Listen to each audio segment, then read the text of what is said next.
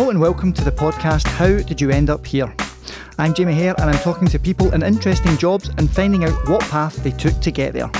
This week I'm talking to wrestler turned academic John Quinn. Can you just give us your current job title?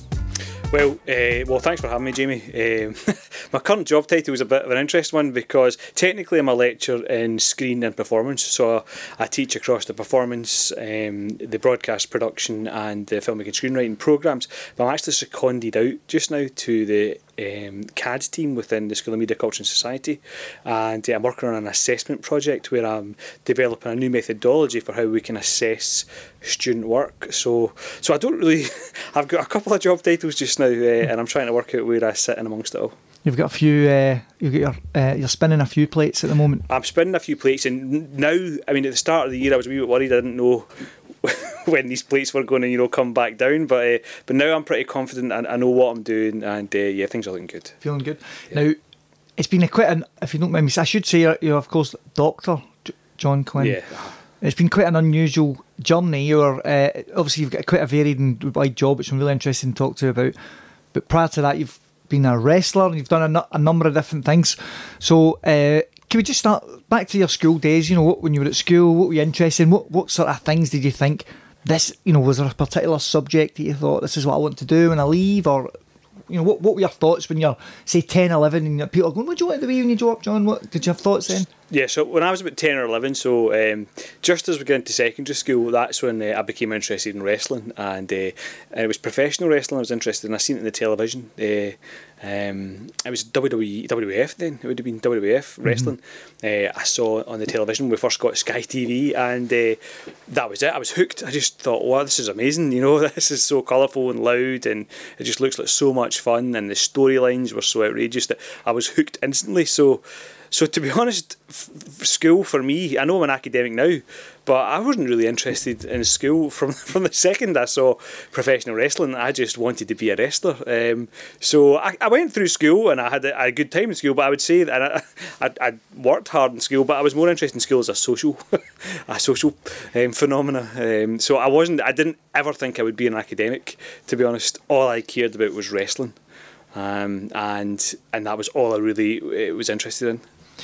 And what, so when you're when you're 10, 11, did you have an avenue for this other than just watching it? Were you able to sort of take part in any way? So what was really cool was so I loved the professional wrestling. And once I found out about it, I, I, was just watching all the time, getting all the videos and magazines, and I was collecting all the wrestling figures. Had my own ring, everything you could name it, clothes, apparel. Um, I was absolutely enamoured with wrestling. And one day um, I was with my friends, and um, we were talking about the sports we, we do. And um, some of my friends played hockey, some played rugby, some played football, and they said, "Oh, what's your sport?" I said, "Ah." I like wrestling, you know. So I went down and I signed up for to an amateur wrestling club, really completely unaware, probably of the of the absolute difference um, between professional wrestling and amateur wrestling, and um, and then it turned out out of the blue that I had an aptitude for for amateur wrestling, and mm-hmm. I, I did really well from the outset, and so all of a sudden then I, I, did something that was a wee bit rarer.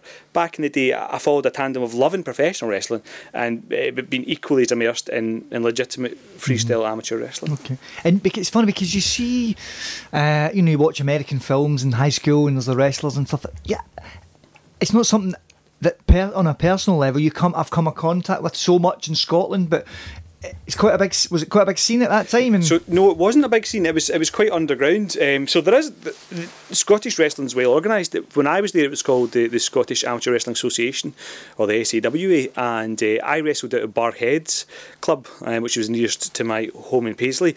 And so it was a really well organised um, area, and there was lots of clubs.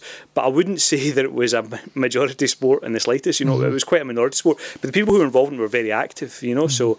Um, I would wrestle regularly in tournaments. I would train. Um, I would wrestle two days a week and train in the gym uh, four days a week. So I trained six days a week in total. Mm-hmm. Um, and I toured all over Scotland. I did into England uh, wrestling. I used to wrestle on the grass at Highland Games in a kilt, and I would wrestle on the mat uh, at championships. Uh, it was you know, a phenomenal experience for a young guy. And quite a good community spirit in that. You, you met the same people again over and over again? Or? Fantastic community spirit. I mean, what I really loved about amateur wrestling was amateur wrestling, you could go onto the mat with somebody and you could go as hard as you possibly could to try and beat this person. But the way amateur wrestling works is that there's no um, locks against the joint and there's no physical blows. Mm-hmm. Um, so you could, you know, really compete as hard as you could against somebody for five minutes, which is the time the match was. And then in the end of it, there'd be no lasting damage, yeah, and you yeah. were the bestest of friends. You know, it was just sheer competition, and that was something I really liked. And so as, as you're going on, you know, you're a teenager, uh, 16, 17, what what's your thoughts in, re- in wrestling then? Do you think I'm, you can, I can do make a career and a life out of this, or do you think still, a f- you know, and, and you're leaving school, you know, what was your thought process at that moment in uh, time? Once when I was in secondary school and I was wrestling, I started to have some success in wrestling. So um, I won my first national championship when I was 15. Actually, won a senior championship before I should have. Right. but again, that's because they They're just so good. Well, I don't think it's because they're so good. I think it's because of that particular weight category. I fitted Right. a gap and they shoved me in it and said Okay. nobody will know. Just go ahead and do it. So Right, okay. um, I- I won two national championships in a row. Um, and but I never ever considered myself to to be having to have a career in wrestling because I did well in the Scottish scene, but when you compared me to the international scene in, in wrestling, Mm-hmm. um, I, would, I wouldn't have been competitive at all. So, so amateur wrestling was never something that I really saw would go further. I, I enjoyed working at a national level. I got success at national level. I, I became very fit and had a great Mm-hmm. blast, but it wasn't something I ever saw going forward. But professional wrestling, I absolutely wanted to do that. Yeah, yeah. So much, it was I was obsessed with it. And so when you're 16, 17, did you were you did you think about going to college, or did you have a job in mind, or what? Like, what's your what's in your head at Well- moment? You're talking to your your, your parents or whoever your elders. What's, Absolutely. So I finished school. Um, when I finished high school, um, I had enough qualifications to go to uni. Mm-hmm. Um, I had no interest in going to uni whatsoever. I liked uh, going to the gym and hanging out with friends and watching wrestling. And so a compromise was struck where I would um, do one year at college and do a business admin HNC, and after that get a job for a few years to build up some money. And then if I could make it as a wrestler, I, I was to go and do it. So Right. so that's what I did. I did a year at college and did an HNC in business administration, which was good fun. Um, but all the time I was training, you know, as hard as I possibly could in the gym. I'd stopped amateur wrestling, but then when I left school, I stopped amateur wrestling, um, and then I started training towards being a professional wrestler. Right. And so do you stop wrestling altogether at that point, or do you are you sort of preserving yourself, or what? Are you still? If you stopped amateur, is there a outlet for you still at that moment? Or? Yep. So um, I stopped amateur entirely and uh, concentrated on learning the professional style, which is Right. is completely different. Okay.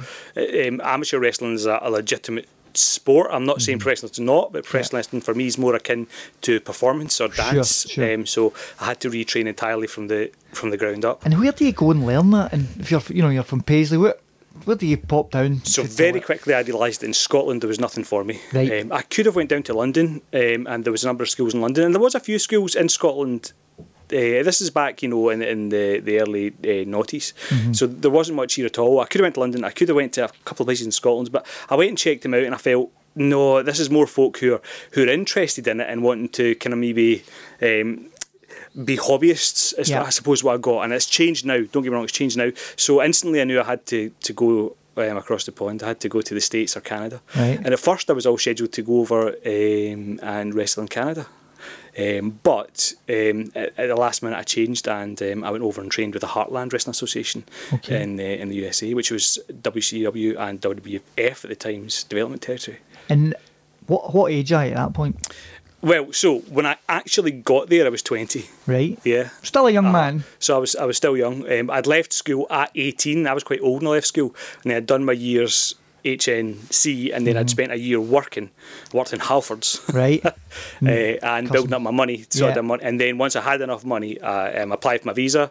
Uh, and in those days, you'd literally just sent a, a- a letter away to the American embassy, and your, your visa came back. It was that easy.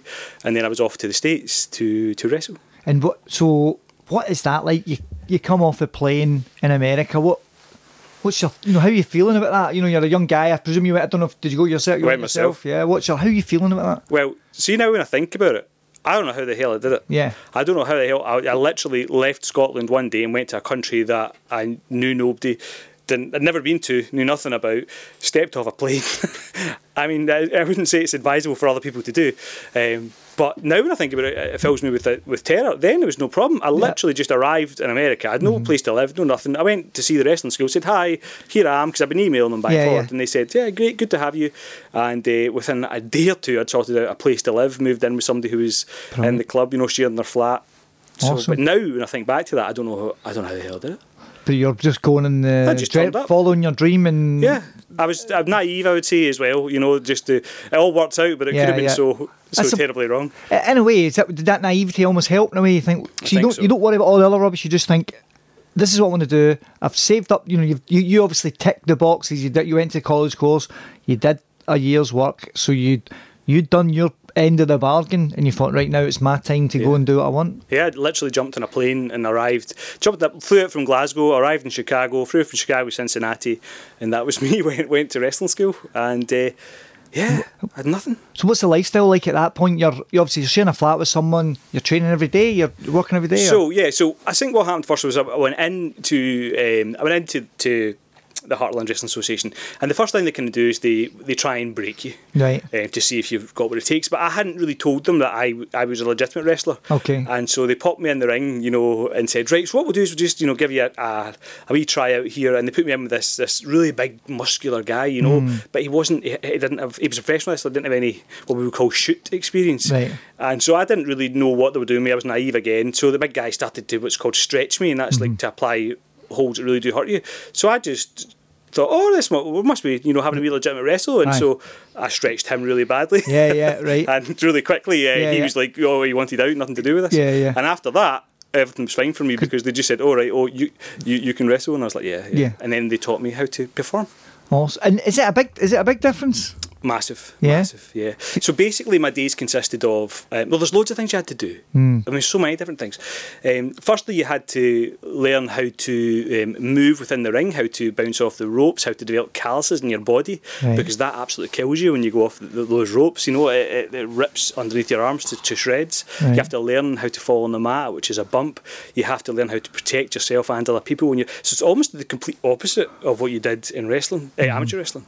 And then you had to learn how to um, be a character and how Yeah. to tell a story and how to talk to a camera and how to talk to an audience and how to listen to a referee and how to talk to each other and explain the match, how it's going to work. So, so it was an enormous learning curve, Yeah. you know. But it, it was really good fun. But generally, my, my week was that I would uh, train. Um, in the, the wrestling gym four days a week, and then I would train in a, a, a normal gym seven days a week, uh, and then I would tour around the northeast of America um, doing independent wrestling shows. And I started off not as a wrestler, but as the guy who puts the ring up and constructs the set and helps with the live broadcast of the TV. This was called paying my dues. I had Yeah, to yeah. do all before I was even allowed to be wrestling. Once I'd done that for a while, I was allowed to be a security guard. So I was a fake security guard, and I would be one of the guys that would run in and stop the fights, you know. Yeah, and then yeah, I yeah, they'd throw me, and I'd take a big spectacular bump, and you'd think it was a security guard. And then, um, and then eventually, um, I got I got to start to wrestle. And what's your lifestyle away from the gym and the ring? And that? Are you enjoying life in America? Oh. are you just too busy to? It was great. I, I had a wee band of amigos, and uh, we just had such a good life. We would uh, we would tour about the, the northeast while we were on tour with the wrestling, Yeah. and we would be um, training in the gym together, which is very a really good positive experience. You know, where you got to know each other. We would have massive long car journeys, um, and not you know like seven eight hours to go. Yeah. between different events. Uh, we'd be playing games in the car, having laughs each Yeah. other, slagging each other. Yeah. Um, and it was it was that kind of and eating out with an enormous amount of eating was Yeah, involved yeah. and, and trying Of to course, maintain yeah. body mass It was good fun. Um, dark side was they did a lot of drugs. A lot of drugs were done not by me. I was I was I was clear. I am clean cut. I am still clean cut, and Yeah. I was then. Um, but an enormous amount of drugs were done. You know, from um, smoking huge amounts of dope to cocaine Yeah. to uh, using steroids. You know, it was it was unbelievable the, the cycle that these guys Mm-hmm. were in. And was that part? That's part of their lifestyle. And they said, did they need? Did they? Did some of them need that to get through? Because obviously it must take a must take a toll on your body. That sort of thing. Yeah, generally what I tended to see was that um, people would take prescription pain medicine to Mm-hmm. uh, manage pain, and then they would take steroids to increase their performance in the gym and to build a physique that was attractive Yeah. um, at the time. Um, and then they would smoke weed to calm down, Mm-hmm. you know, and relax. And uh, and sometimes they would take amphetamine to then get back up for. Yeah. For a match, Sure. and occasionally downers to Yeah. go to sleep at night. So there was people who I knew were in that cycle, um, and that was before WWE had its wellness policy. That was before wrestling had been exposed as having this really bad Yeah. problem. You know, it's nothing like that now. It's, it's very clean now, professional wrestling. But when I was there, it was probably probably at its worst. You know, Sure. um, but what was interesting was I didn't engage in any of that whatsoever, and it didn't affect the relationship I had with any of the guys. They just that was me. They didn't they didn't bother with me. They sort of res- respected what you were doing anyway, and Yeah, not- I didn't. I didn't call film what they were doing, and they Yeah. didn't bother what I was doing. Yeah, yeah. But um, but as a young guy, I think that was my first. That was when I first began to realise that maybe this isn't something I'm going to do forever. While I was there, five guys died. right. you know. In this, in In close to you, or in no, that in wrestling in general. So right. guys who were stars, you know, died of, of mm-hmm. things that were clearly related to to performance enhancing drugs and injuries, and yeah. because you, th- you maybe looked at guys your age and that sort of thing. You think that's not sustainable over the long, over a career almost. Yeah, yeah, absolutely. I mean, that's exactly what I saw. Was it wasn't sustainable, and and I also saw, I saw a lot of people who were there, and they probably didn't have any plans for their future other than, than this bizarre wrestling thing, which Sure. they're very unlikely to achieve. You know, because very when I, I so I trained for for about six months to learn to become a wrestler, but when I became a wrestler, I didn't become like a star. I realised that I was never going to be a star because I'm I'm only six foot, and at the time I was about 16 and a half stone. That was as big as I could get without steroids. Right. So I just wasn't big enough. Um, so I got a job being enhancement talent. My job was to lose, Right. And then losing make other people look good. Yeah. And so very quickly I realised during the training that that's what I'll do in this. I'm not going to be the next John Cena. You know, I'm Sure. just going to be a little enhancement guy. Uh-huh. And uh, so I adjusted to that and thought, Yeah. well, that's cool. I'll do that for a few years and have a great time. Uh-huh. But a lot of the folk I was with, you know, thought they were going to be the next big thing, and and the odds of that were astronomically against them. And so the abuse they put onto their body to really not achieve that was, was quite sad. Yeah, and do, like, do you know what's happened to these guys now? Like, how, uh, like, health wise, have you seen people develop issues and that sort of thing? or- So, yeah, I mean, so a lot of the guys that I trained with left wrestling. Have done fine. They've gone on and do other things, but a few, um, a few really. Their lives went downhill after wrestling. I suppose it's quite sad to say. You know, Mm-hmm. Yeah. they didn't have an education. They developed habits. Mm-hmm. You know, and uh, they get into debts.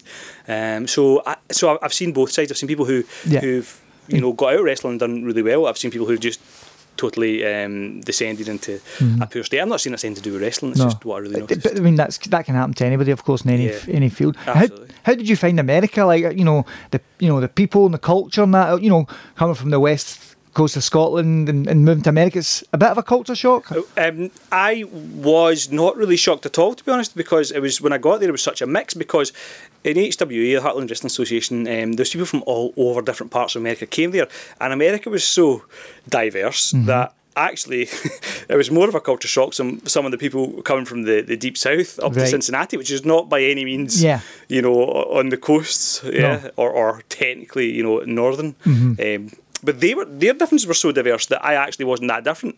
I was more in line with a lot of people who came from Yeah. from the, the New York area and New Yeah. Mm-hmm. England, and that's people who I was friends with, and we, we shared a lot of similarities. The thing that got me was Cincinnati had no town center Mm-hmm. Uh, Downtown was just all um, office blocks, and then everything was in retail parks. Yeah. And now I'm seeing that here. It's A bit, if you look at like Paul Paisley, for example, Yeah. there's shopping centre, Braehead, Silverburn, not too far away either. So And Paisley's centres now is kind of dying away, isn't Yeah, it? yeah. So it's almost like yeah, it was a vision of the future. you see what's going to happen. A, a lot of those shopping malls are starting to shut down as well now with Yeah. online shopping and things like that. But so, how long were you in America altogether? Well, on and off because uh, my visa allowed me to be there for uh, X amount of time, and so I would I would spend the time the visa allowed me. Then I would come away, and then I would I would, I would go back. So I kept in accordance Mm-hmm. Yeah. with my visa, which was really important because if you were actually going to have any you know um, career over there, you had to be really careful what you did. Yeah. I knew folk who who flagrantly abused their their visa. I know some people who are now prominent uh, prominent in WWE who did some crazy things. I won't say anything about Okay. it. But yeah. No, no. Uh, I always, I'm always scared. I always went everything to the T of my visa. you Yeah, know. yeah.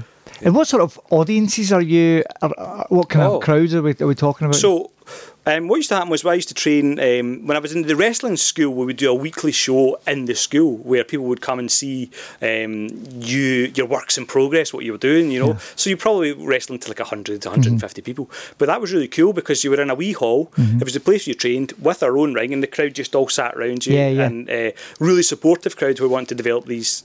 They were home to see stars for the future. Yeah, yeah, sure. So that was one thing I did. But then when we went on tour. Um, we would play to maybe four to four hundred to a thousand people. Okay. Uh, and we'd do that, you know, once a week, and that was really cool. It doesn't seem a Yeah. lot now, but yeah, it yeah, awesome I bet you at the time though, if- yeah. if you're in a room of four hundred thousand people, four hundred thousand people would be amazing. yeah, yeah. But if you Yeah. if you're, but you know, it must be a good atmosphere. Everyone's shout, everyone gets into it. That's and- right, and small space. So if you got a sm- there was one show I remembered where we had a small space and we had a thousand people there, and it was just it was like a WrestleMania. You know, it was it was so busy, it was unbelievable. Mm-hmm. Awesome. What made it really cool as well was that that was my first when I first experienced television. Mm-hmm. I had no inclination of being any, have had anything to do with broadcast production. Yeah. Um, but while I was there and I was training as a wrestler and I was required to go and pay my dues, Mm-hmm. they were doing live TV, and so I just got involved with the live TV production. So I was so lucky at being a twenty-year-old kid in America Mm-hmm. where they're tape recording wrestling, multi-camera wrestling, Yeah. big setup. Yeah. Um, and I was right involved. And so So you, you were getting a bit of taste of I both started things? off cable pulling, and then I moved on to setting up regs, and then I, I, absolutely you name it. Then I, I was involved in doing it with no education, no experience. Hmm. I just learned from the, the guys who were doing the, the production in the truck. And what? So what kind of age? You obviously you went over there at twenty. Yeah. You, how long were you there for altogether? I stopped wrestling when I was twenty three. 23, okay. And at what point do you get thoughts in your head of maybe this won't last forever and maybe I have to think of something else now? Or, or do you, what day one at Right. wrestling school, Okay. walked in, um, saw the guys, and thought, you know, this isn't my career, but I'm going to have a really good blast at it. Yeah. And I'm really going to enjoy it, and I'm going to do this for as long as I can. Mm-hmm. But this isn't. This isn't what I'm going to do forever. I knew straight away Okay. because I saw people who had been there for a long time, Mm-hmm. and I thought, yeah, that's not me. I don't. I don't want. I don't want to do that. I want to enjoy this now, but Mm-hmm. I'm never going to be a big star. Yeah. So I'm going to enjoy this now, and I'm going to do something else. Okay. But I didn't know what that was. You didn't know what that was, no. So when you were tw- 23, when you came back, what, what was there a point you thought, right, that, that'll do? Or did you just reach its natural conclusion? Or was So- it visa issues? Or? No, none, no, everything went fine. No visa issues, thank God. Yeah, no. Um, so I wrestled. Um, I just, well, I made- just meant in the sense yeah. of did, did it exp- I mean, I used to live in Australia, but my, and my visa ultimately expired, and I had to come home. But No, I had uh, ten years. I had to get ten years. This was back in the day where you just roll away and you got Jeez, ten years. alright. You don't get that now, I don't think. no, I wouldn't have thought so. No. No. So it just expired not that long ago. Ah, okay, really, okay. to be honest. Um, yeah, what was I saying? I was saying, yeah, so I, I, loved life there. It was good. Uh, everything was going really well. Um, and then I got injured um, and I hurt my knee in the ring. And that's when I started to realise, oh, right, okay. So actually, while I was sitting in the sidelines, I thought, I don't have an education, to be honest. I've been HNC in business. It's not really going to take me anywhere. Um, I don't really any money. Right, I didn't make much money. Didn't make any money. I lost money. Right. Yeah. Um, and I was sitting out for a while, just in my apartment, and I thought, yeah, this is the reality of this this business. So at that point, I uh, I stopped. I got my friends together and said, ah, I'm going to go back home, you know. And it was sad because I didn't want to leave my pals, but Yeah. I did, and, and I came back. Mhm. Yeah, so there was a moment I hurt my knee, and that was it. There was no way for you to stay in America and do something different. You didn't think about that. You're trying to stay in America. Or you, you felt you were you were always going to come back. If I was to stay in America, I would have had to change my visa type to permanent. Okay. You know, and um, I would have had to been sponsored into a job, Okay. and without a degree, you know, um, there was Mm-hmm. not much chance of getting a good job. So uh, I'd had a blast. Yeah. I had a really good time. Made some really good friends. I've got some hilarious stories that I probably can't share. Mm-hmm. Yeah, that's all right. Yeah. I'll buy a beer later. Buy, buy me a beer later I'll, I'll tell you about them. Um, But no, so I decided to come home. Yeah. because it's it's funny just to, to, to almost finish up in wrestling, but I, had almost no experience of it until I worked on a TV show a few years ago um, about the Glasgow Wrestling Company, um, ICW. ICW, and I was kind of thinking, yeah, wrestling, okay, and then. I was at this sh- a show in Edinburgh, and the guy Grado, who maybe a lot, maybe people will know, he's fairly prominent now, but came out. He was, it was like I think it's like a prairie walks out on stage. The place was going mental, and I was like, wow. And then and then when they start, you know, they start the guys start wrestling, and I mean, it's phenomenal what they're doing. They're basically doing gymnastics in, you know, with no warm up, no sort of. If you do gymnastics, there's sort of mats and safety. You know, none, there's none of that. And there's, I mean, whether you whether you like watching it or not, you can't help but respect the what the guys are doing and how the guys are putting themselves in the line and uh, and you can tell it. You know, the people that were doing that. Uh, now it's become quite big now, but when when I first came across it, they were, you know, they were looking just to they just did it because they loved it, and and you have to you've got to respect that passion, but also the agility and what the guys were physically doing and girls uh, were physically doing on, on a show. It was amazing. Yeah, Grado's got talent and charisma. Yeah. And uh, I didn't have either of those. I don't believe, John, I Well, don't believe no, it. I didn't Uh, know because I, I know people always say that to me when I say it, but I said I, I was talented amateur wrestler. As a professional wrestler, I was um, good at making other people look good, not at all good at making myself look good. Um, and I recognised the limitation, and so I did loads of dark matches. I did loads of matches where I was the wee guy who didn't even have a name, and I would. Right, lose, you know. right, okay. Um, and I, I got loads of, I had mu- mu- many more wrestling matches than people who trained with me to, to become legitimate stars. Yeah. I had loads more matches Yeah. than them, and I lost every single one of them. Right. Yeah, but because uh, so I think it's important for me to say that as well that Mm-hmm. um, people like Grado, people like Drew. McIntyre, who's Yeah. doing insanely well. Yeah, from here. These, yeah. from here. Yeah, these guys were they're different from me. I can't explain to you how different they are. You know, they Mm. were born to be performers, born to be wrestlers. I was probably just, uh, I was just a bit. Um, I don't know, a workman. I was the, the, the workhorse who would help other people get to where they're going, and I loved that. And that's what was really Oh. that's what was good for me. Yeah, and you, you you fought some of the big names as well. I did. I was. I got. I've been in the ring with. Uh, I was in the ring with John Cena before he was John Cena. He was called Prototype. Okay. I was in the ring with Three Minute Warning, uh, um, who sadly have both passed away. Mm-hmm. Um, you know. Um, so uh, D'Lo Brown. Look, I could go on. Yeah. Lots of people I I got to, I got to wrestle with um, as a nobody, and it was brilliant. So you got to you got to live that for a, for for a while, for as long as you almost wanted, really. and I did. I lived thought, it for right, as long as I wanted, This is and then this will that was this will it. do me. So when you came home, what, what did you do when you come home? Well, so I came home and then I um, applied straight away to university. And when I came home, I, I came home with three years television experience that I didn't, you know, had no, ex- I'd never thought I would gather. So Mm-hmm. I applied and I studied um, for a, a, a BA in cinema at Okay. the time. It was a BA in cinema, which was kind of a, a hybrid degree between English and film studies. Okay. Um, and I had no idea what I wanted to do. Just when I went to wrestling, I just thought, well, do you know what? It's interesting. I'm going to Mm-hmm. Yeah. go and study something I'm interested in. So, uh, so rather than having a long term goal, you thought, well, I'm, I'm, I'm going to have to get an education of some sort, so it might as well be something I'm interested That's in, right. rather than having a specific. No goal. No, no goal. fantastic. And what, where were you studying that? So I studied that in the University of Paisley, Okay. which is actually now became part of this university yeah. that we're in Yeah. right now, UWS. UWS. And uh, so you- you're based in Paisley, and how did you find out? What kind of things we, you know you do? And you, was it the studying of films and theory and that sort of thing you liked, or did you get to do a bit of practical stuff? So um, I did. I studied film Mm-hmm. and uh, learned how to write for the screen. That's what I did across those four years. I didn't do practical work. Okay. Um, which is really interesting because I'd come from doing loads of practical work. But then what I think I noticed very quickly was that the practical work I had done prior to starting my degree was probably. Um, you pro- I probably wouldn't have done. I would probably done. A, I don't mean to say negative, but I wouldn't have done the same level of work Sure. in a university. Because you've got a live audience and yeah, so I, I'd done, I'd, I'd been involved in, you know, live production. Yeah. I, I don't think I needed that, but I didn't I know anything about theories of, Mm-hmm. of media, and I didn't know how to write for the screen, and so that's what I really concentrated on. Awesome. And so you've done that for, for four years. I did that for four years, and at the same time, I started working for Renfrewshire Council um, uh, for Renfrewshire Arts Museums, and I was involved in performance outreach work. Um, Okay. So that was my first foray over into performance. And are you teaching? Are you, are you just performing yourself, or are you Well, educating people? Or? I used to dress up as a pharaoh in Okay. the Paisley Museum All in right. the E- E- Egyptian uh, area of the museum, and I would uh, teach people how to um, write their name in hieroglyphs, and I would explain to them about artifacts. And Awesome, uh, right. yeah, I've got some cool pictures of that. I Yeah, so you- that was the first thing I did, and then I, I would be a World War Two.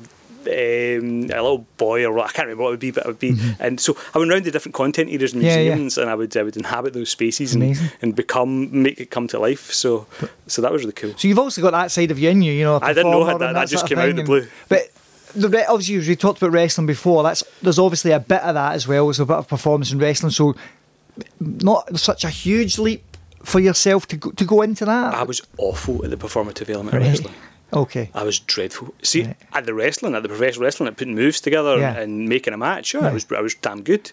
In terms of v- designing a personality that was going to attract an audience, put bums in seats, Right. I was woeful. I was beyond bad, you know, and that's that's honest. But then I found I found a different niche when I went into when I wasn't having to do it in wrestling. When I found I was doing it for kids in a museum, Yeah. all of a sudden I could I was doing great performances Excellent. in my own mind. No, of course, I don't doubt it, John. I don't doubt it. So your degree finishes. Uh, you're, are you still doing that? Before the So degree finished. Um, I'd finished my, my, my degree and I and I got offered a full time position within Renfrewshire Arts and Museums. Okay. Um, and at the exact same time, um, I spoken to a colleague or a, a lecturer of mine, John Robertson, who I think you've spoken to. We Jamie. spoke, yeah, he was Uh, the sec- second person to do the po- podcast, yeah. Um, he um, enabled me to do a, or offered for me to do a funded uh, doctorate, a funded PhD immediately after my undergraduate degree without without going through masters first. Awesome. Um, and so I had to make a, a decision there. You know, do I go in to Renfrewshire Arts full time? And they'd offered me the job. I'd interviewed and I'd, I'd got the job. Uh, and then at the same time, um, John offered me to do this funded PhD, and at the same time, a script I'd written for my uh, final undergraduate project um, got taken into development. So I had three things on the go, and so I, I gambled again and decided to do the PhD and see where the script took me. So I Awesome. didn't. I, I left Renfrewshire Arts. Okay, and well, firstly, the PhD, you did it at obviously Paisley, now UWS. That's right. And what what was that? What was the what were you? What were you Well, so that's when I went back to wrestling. okay. So my doctorate um, explored um, the storytelling in professional wrestling, and I wanted to see if there was an under. This is so. This could be quite boring. I wanted to see if there was an underlying narrative grammar Okay. that wrestlers used to put together matches and storylines. Now I kind of knew there was because I'd been trained in it, Yeah. and I kind of knew there was because I'd been watching it and learning it. Uh, but I checked, and nobody had really written about it or, or said what it was. So my doctorate um, was all about um, understanding how they put different types of story together to tell a big storyline mm-hmm. over multiple events and I called that the social justice narrative mechanism.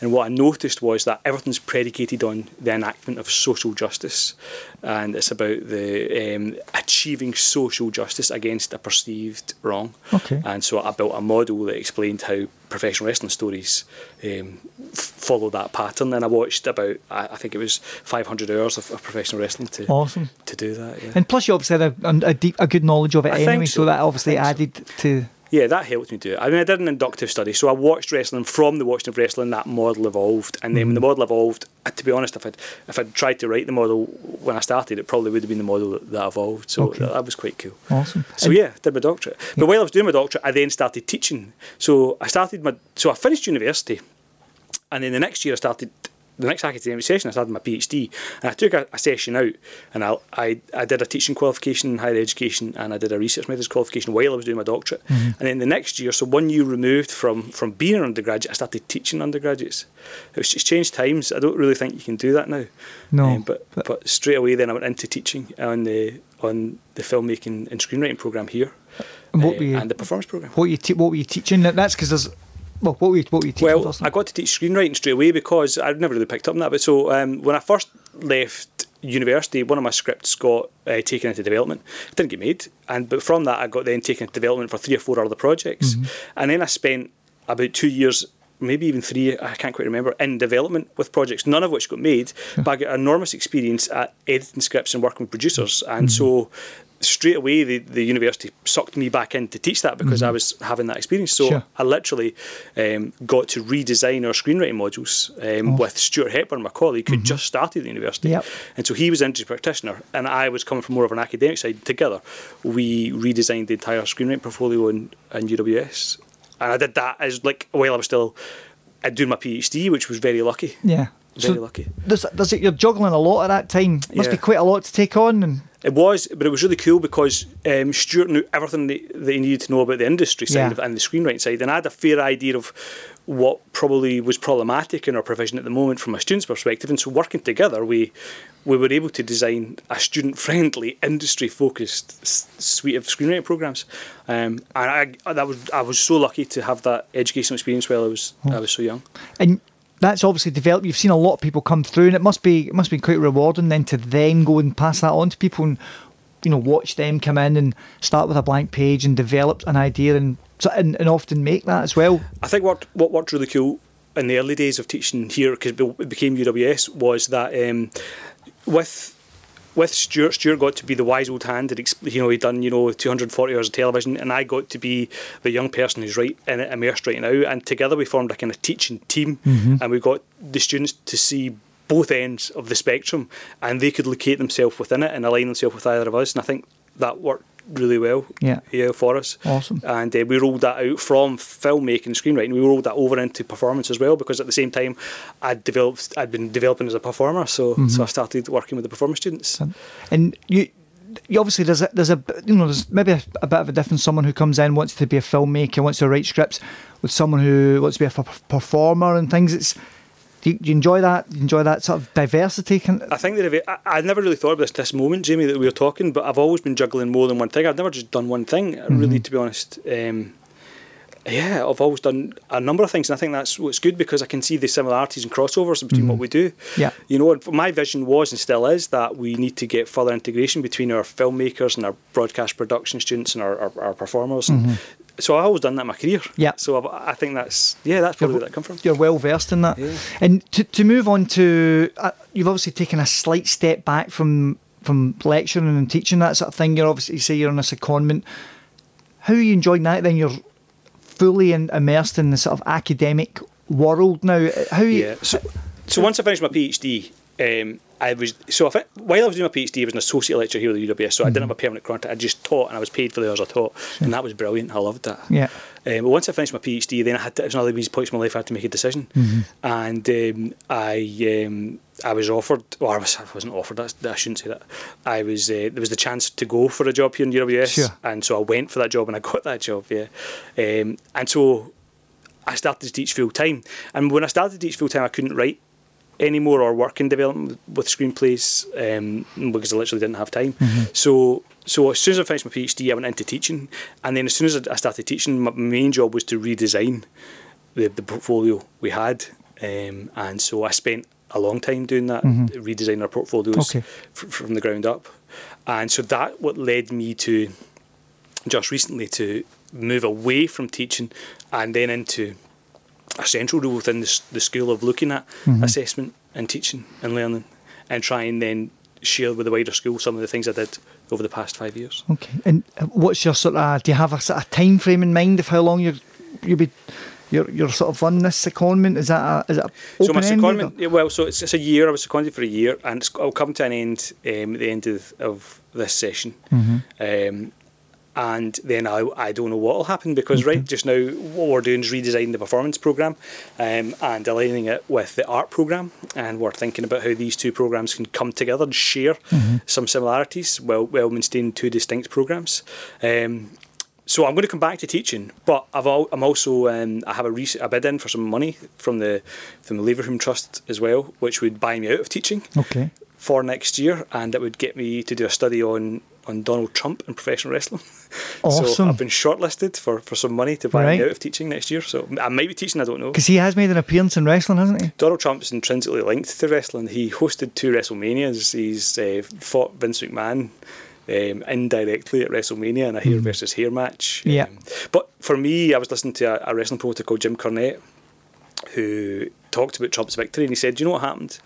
Was that um, Donald Trump cut a wrestling promo, and that's the wee speeches wrestlers do. Yeah. He cut a wrestling promo on 50 million Americans, and they fell for it, and that just struck a chord with me. Mm-hmm. And so I put in a bid to say, well, I'm going to examine wrestling promos, and I'm going to examine the discourse that that Trump's um, used on his campaign trail, and see if there is a correlation there. And uh, and so that's been shortlisted. But wrestling, yeah, I should probably this, talk about this. So uh, since I've been seconded, I've had a wee bit more time, and so I started writing about wrestling in an academic sense. Right. Um, and so I've I've written six papers this year on wrestling.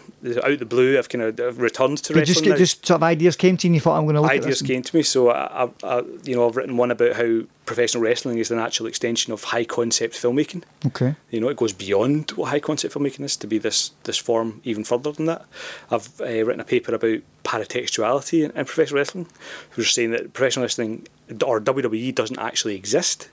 It only exists through its paratexts. Okay. Yeah. What? How can you explain a paratext to, well, So me, if- for example? Yeah. To, to, So if you're reading a book, the, the, the, the cover, the picture on the cover is a paratext. It- Mm-hmm. Okay. It's part of the book, but it's not really part of the story. It's Right. separate from. Okay. Um, so is the name of the author. So is the title page. So are the page numbers. So for me, paratexts in wrestling are uh, WWE is this phenomenon. It doesn't really exist. It only exists through all the television shows that that come about to create the WWE universe. okay. So my suggestion was there is no WWE, there only are paratexts, and Okay. it's through how you consume these paratexts that you create your own WWE. So my WWE is different from from your WWE, and so on and so forth. Okay. So that's another crazy paper. I wrote. Awesome. But it's yeah. part, they're published and yeah, they're coming out um, this year. okay, fantastic. Yeah. And you, you, you talked on scripts and that's I think is that still something you're you still involved in that you Still know write, in your own time? Do you- Publish short stories. Yeah. Um, so I, I still, but I've really struggled to do that of late. Mm-hmm. The, the, I've got a short story out for sale just now, and it's been rejected eight times. Um, so, so, so I'm struggling at the moment. But then I had quite a few accepted last year. You know, there's no money in that, but it's great fun. I love doing it. the Beatles were rejected once, John. So Yeah. I wouldn't take that personally. I, I don't, I don't know. No. I'm, I'm totally used to it. The world is full of people who It's were good fun. rejected and didn't give up. And It's good fun to see what they say. Yeah. awesome. I suppose I would like to still write. I suppose I've, sh- I've shifted more towards novels now, but I don't have time. I really don't. I would like to have time to write a novel, but then Mm-hmm. Yeah. loads of people would. But I, I found my outlet for creative writing and writing these academic ar- articles. You know, Mm-hmm. Yeah. You're also still a young guy though, as well in terms of novels and that sort of thing. You're, you're quite a young know, person. yeah. I mean, uh, I mean, you're. But I'm, well, I'm 41. I, I think you're a, few years younger yeah, than me. 38 now. Yeah. So I started teaching when I was 27 awesome. in the university. So you're, you know, you've, you, you've got plenty of years, t- you know, ahead, and it's I think so. It's, it's and, and, and looking to the future, obviously, and yeah, an immediate plan. Obviously, you're hoping to to, to talk about Donald Trump and, and wrestling. But you know, do you look for do you, do you look that far ahead, 5, 10, 15 years? Do you that you kind of No, guy that has I- that kind I of plan? Or? Don't have that plan. I really don't. The university asked me to write a five-year research plan and a few years ago, and I wrote it. And now, when I look back, I've done nothing that was in there, and I've, but I ended up doing things that are completely different. You know, so, I've got, I've got you know I've been working with uh, one of our librarians in here.